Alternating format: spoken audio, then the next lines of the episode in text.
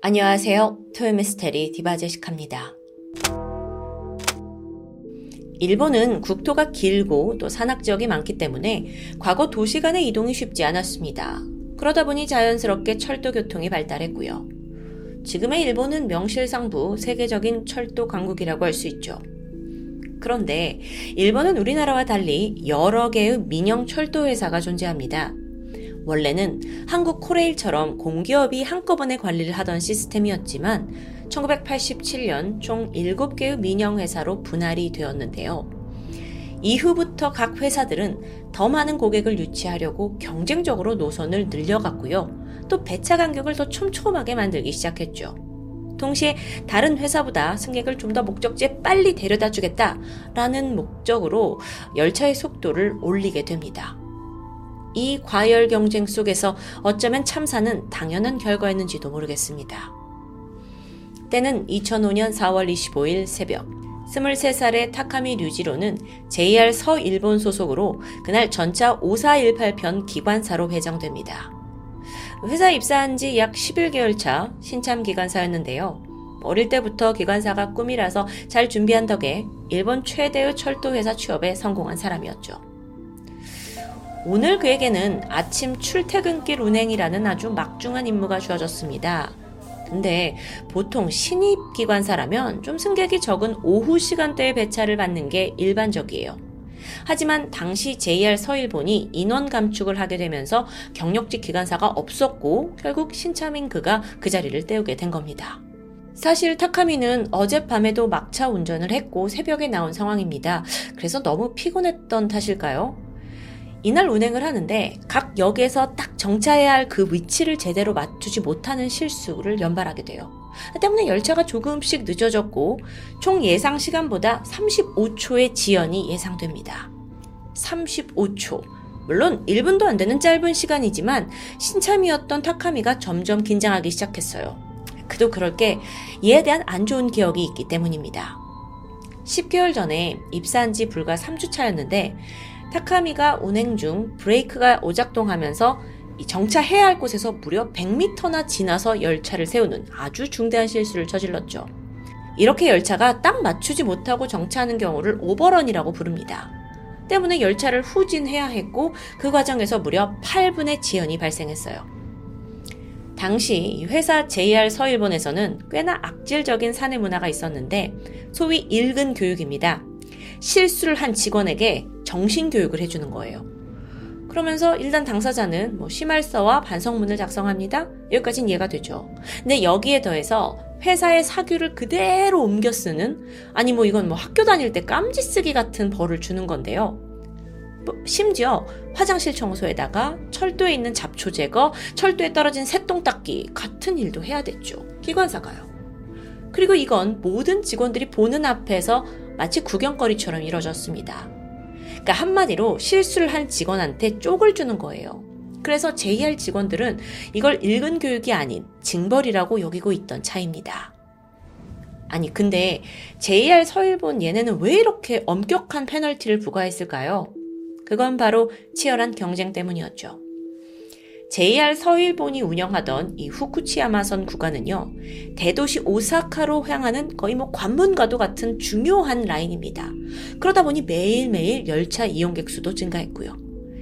당시 철도 회사들은 너도 나도 이 중요한 구간에 뛰어들었고, 심지어 똑같은 구간에 여러 개의 철도 회사가 역을 짓고 선로를 막 까는 정도였어요.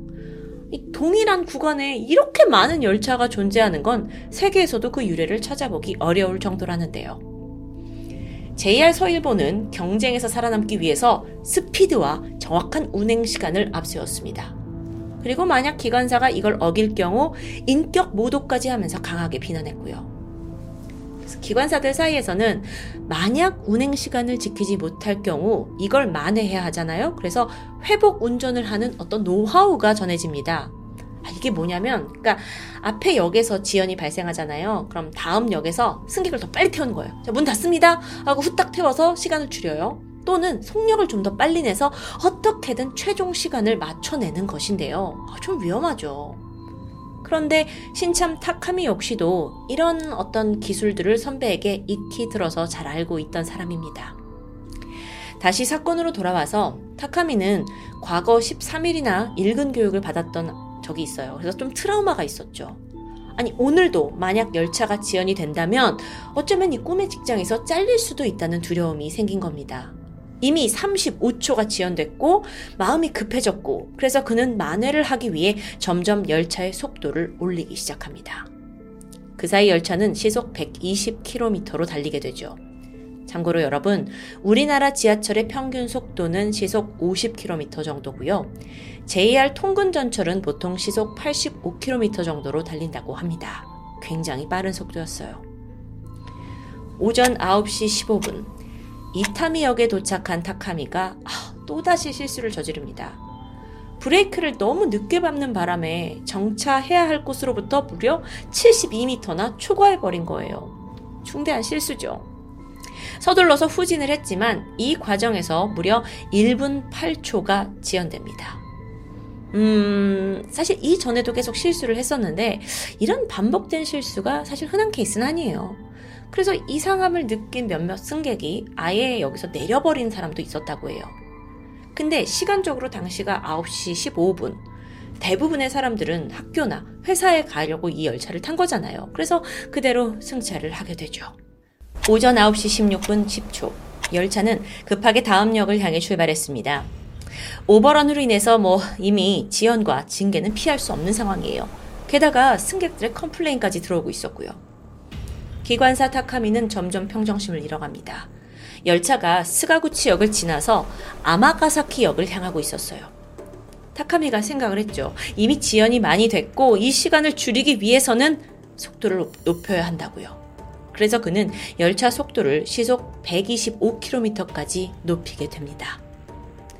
이렇게 속도가 올라가니까 열차 내부에는 격한 흔들림이 발생했고 승객들도 불안한 마음에 손잡이를 꽉 잡고 버텨야 했고요. 오전 9시 18분. 마침내 열차는 급 커브길에 진입하게 되는데 이 구간의 제한 속도는 원래 시속 70km입니다. 타카미가 속도가 빠른 상황에서 앞불사 브레이크를 걸게 되는데 워낙 빨라서 이게 속도가 잡히지 않았고요. 결국 시속 116km로 달려가게 되죠. 그래서 커브를 지나려던 열차는 순간 중심을 잃고 휘청거렸고요. 이 속도를 이기지 못한 채 공중에 붕 뜨면서 선로에서 벗어납니다. 그리고 마침 그때 선로에서 6m 옆에 있던 아파트로 돌진하게 된 거예요.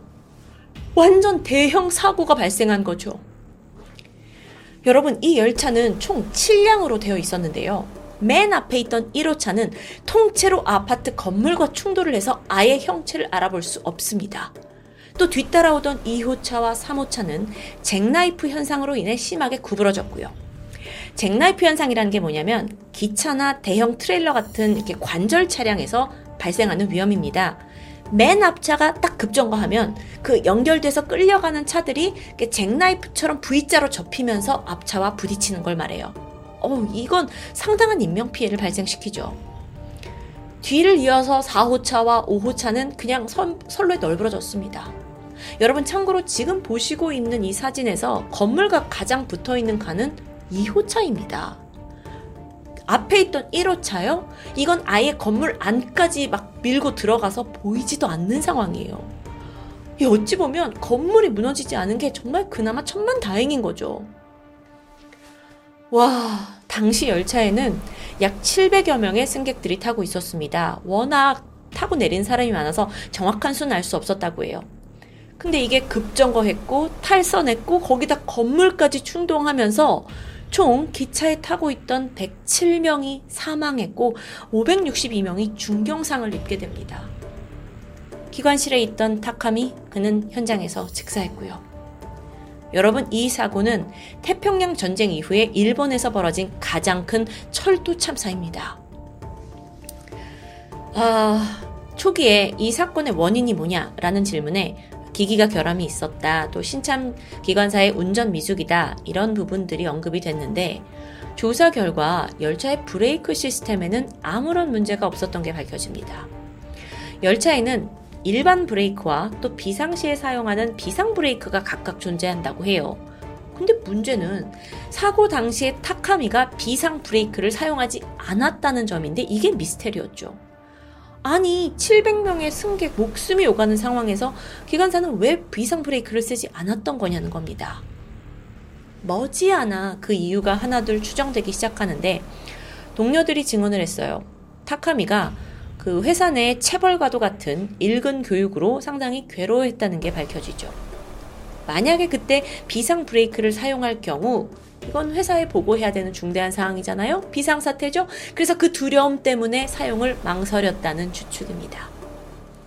또한 사고가 나기 직전에 이미 그 전에 실수가 연달아 있었잖아요. 오버런도 있었고 그래서 직접 차장에게 연락을 했다고 그래요. 그래서 자신의 오버런 실수를 좀 축소해서 말해달라고 부탁한 정황도 드러납니다.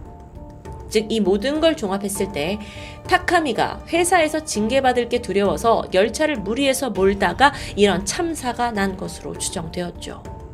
이후 JR 서일보는 쏟아지는 비난을 피할 수 없었습니다. 사고 노선 또한 55일간 운행이 중단되었고요. 그러고 보니까 이 구간이 왜 이렇게 급곡선으로 만들어졌냐 이것도 문제가 떠오릅니다. 원래 철도선을 계획할 때는 없던 구간이었어요. 그런데 1997년에 이 회사에서 만든 또 다른 철도 라인 JR 도자이 선이 개통됐는데 그 선이 유동인구가 많은 소위 인기역인 아마가사키역에 정차를 하게 됩니다.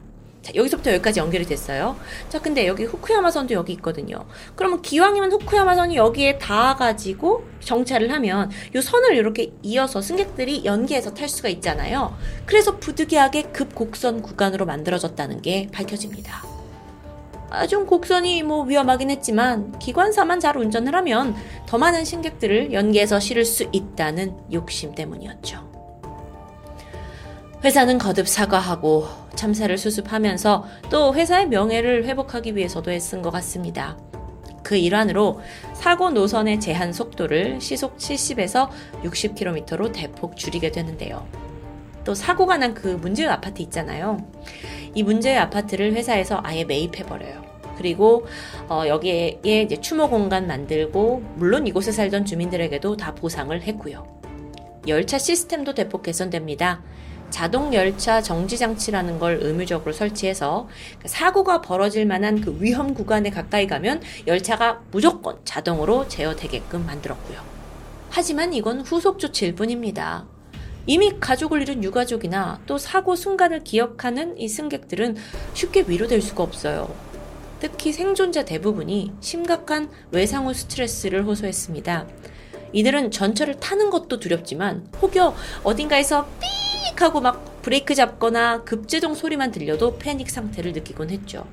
그래서 안타깝게도 그 생존자 중에는 트라우마를 극복하지 못하고 스스로 삶을 마감한 사람도 있습니다. 와, 이 대형 참사. 이제 벌어지고 시간이 어느 정도 흘렀는데 각종 괴소문이 돌기 시작합니다. 그 중에는 이제 몇 가지 일화가 있는데 특히나 사고 전에 있었던 일화가 유명해요. 우선 하나는 사고 전날이었던 4월 24일 특이하게도 현장 부근에서 열차 6대가 운행이 중단된 유례없는 일이 이미 발생했었습니다. 근데 그 이유가 좀 기이했죠? 당시 열차는요, 그 이제 여러 열차가 서는 아마가사키 역을 향해서 주행하고 있었거든요. 근데 이때 기관사가 이상한 장면을 목격한 겁니다. 한 검은 옷을 입은 남성이 선로 부근을 걷고 있어요. 위험하잖아요. 그래서 기관사가 다급하게 회사에 이걸 보고했고 안전상의 이유로 뒤따라오던 상하행 열차 6대가 모두 잠시 정차를 했던 거죠. 끝내 검은 옷의 남자의 정체는 밝혀지지 않았습니다. 하지만 그날 파급력은 대단했어요. 이 일로 이후에 총 39편의 열차가 30분 이상 지연되었으니까요. 또 다른 괴소문이 있습니다. 사고 당일 타카미가 어, 정차 위치를 72m나 초과한 그 이전 역에서 벌어진 일인데요. 당시 22살이었던 A양이 학교에 가려고 평소처럼 영을차에 올라타려고 했죠. 그런데 갑자기 낯선 할머니가 나타나더니 팔을 붙잡습니다. 이것 하면 안 돼. 짧지만 아주 단호한 말투였어요. A양은 이상했지만 할머니가 너무 진지하셨기 때문에 좀 찝찝해졌고 결국 다음 차를 기다리기로 하는데요. 그날 할머니를 지켜보고 있자 하니까 A양뿐만 아니라 열차에 타려고 하는 다른 승객들한테도 타면 안 돼! 내려! 내려! 이렇게 소리를 지르시는 겁니다. 물론 대부분은 그 충고를 듣지 않았죠. 갈 길 바쁘니까요. 이후 참사 소식을 듣게 된 A양은 그 할머니를 꼭 찾아서 감사 인사를 전하려 했지만 끝내 행방을 알 순 없었다고 합니다. 한편 기관사를 괴롭히던 그 JR 서일본의 일근 교육 시스템은 이제 어떻게 바뀌었을까요? 안타깝게도요, 여전히 이름만 바뀐 채 유지되고 있다고 합니다. 사고가 난 지 4년 뒤인 2009년, JR 서일본 기관사 3명이 일근 교육의 부당함을 알리면서 회사에 소송을 거는 일이 있었어요. 그리고 2015년인데 신간센 터널에서 이제 부품이 떨어졌다는 이유로 이 회사 직원들을 시속 300km 이 고속 열차가 오가는 터널에 세워두는 버린 거죠. 벌로 그 무서운 곳에 서 있으라고 하는 끔찍한 일도 폭로되었습니다. 심지어 불과 2년 전인 2021년에도 황당한 일이 있었는데 JR 서일본 기관사가 열차를 기지에다가 다시 돌려주는 입고를 하는 과정에서 2분 정도 늦었다고 합니다. 그러자 회사가 어떻게 한 줄 아세요?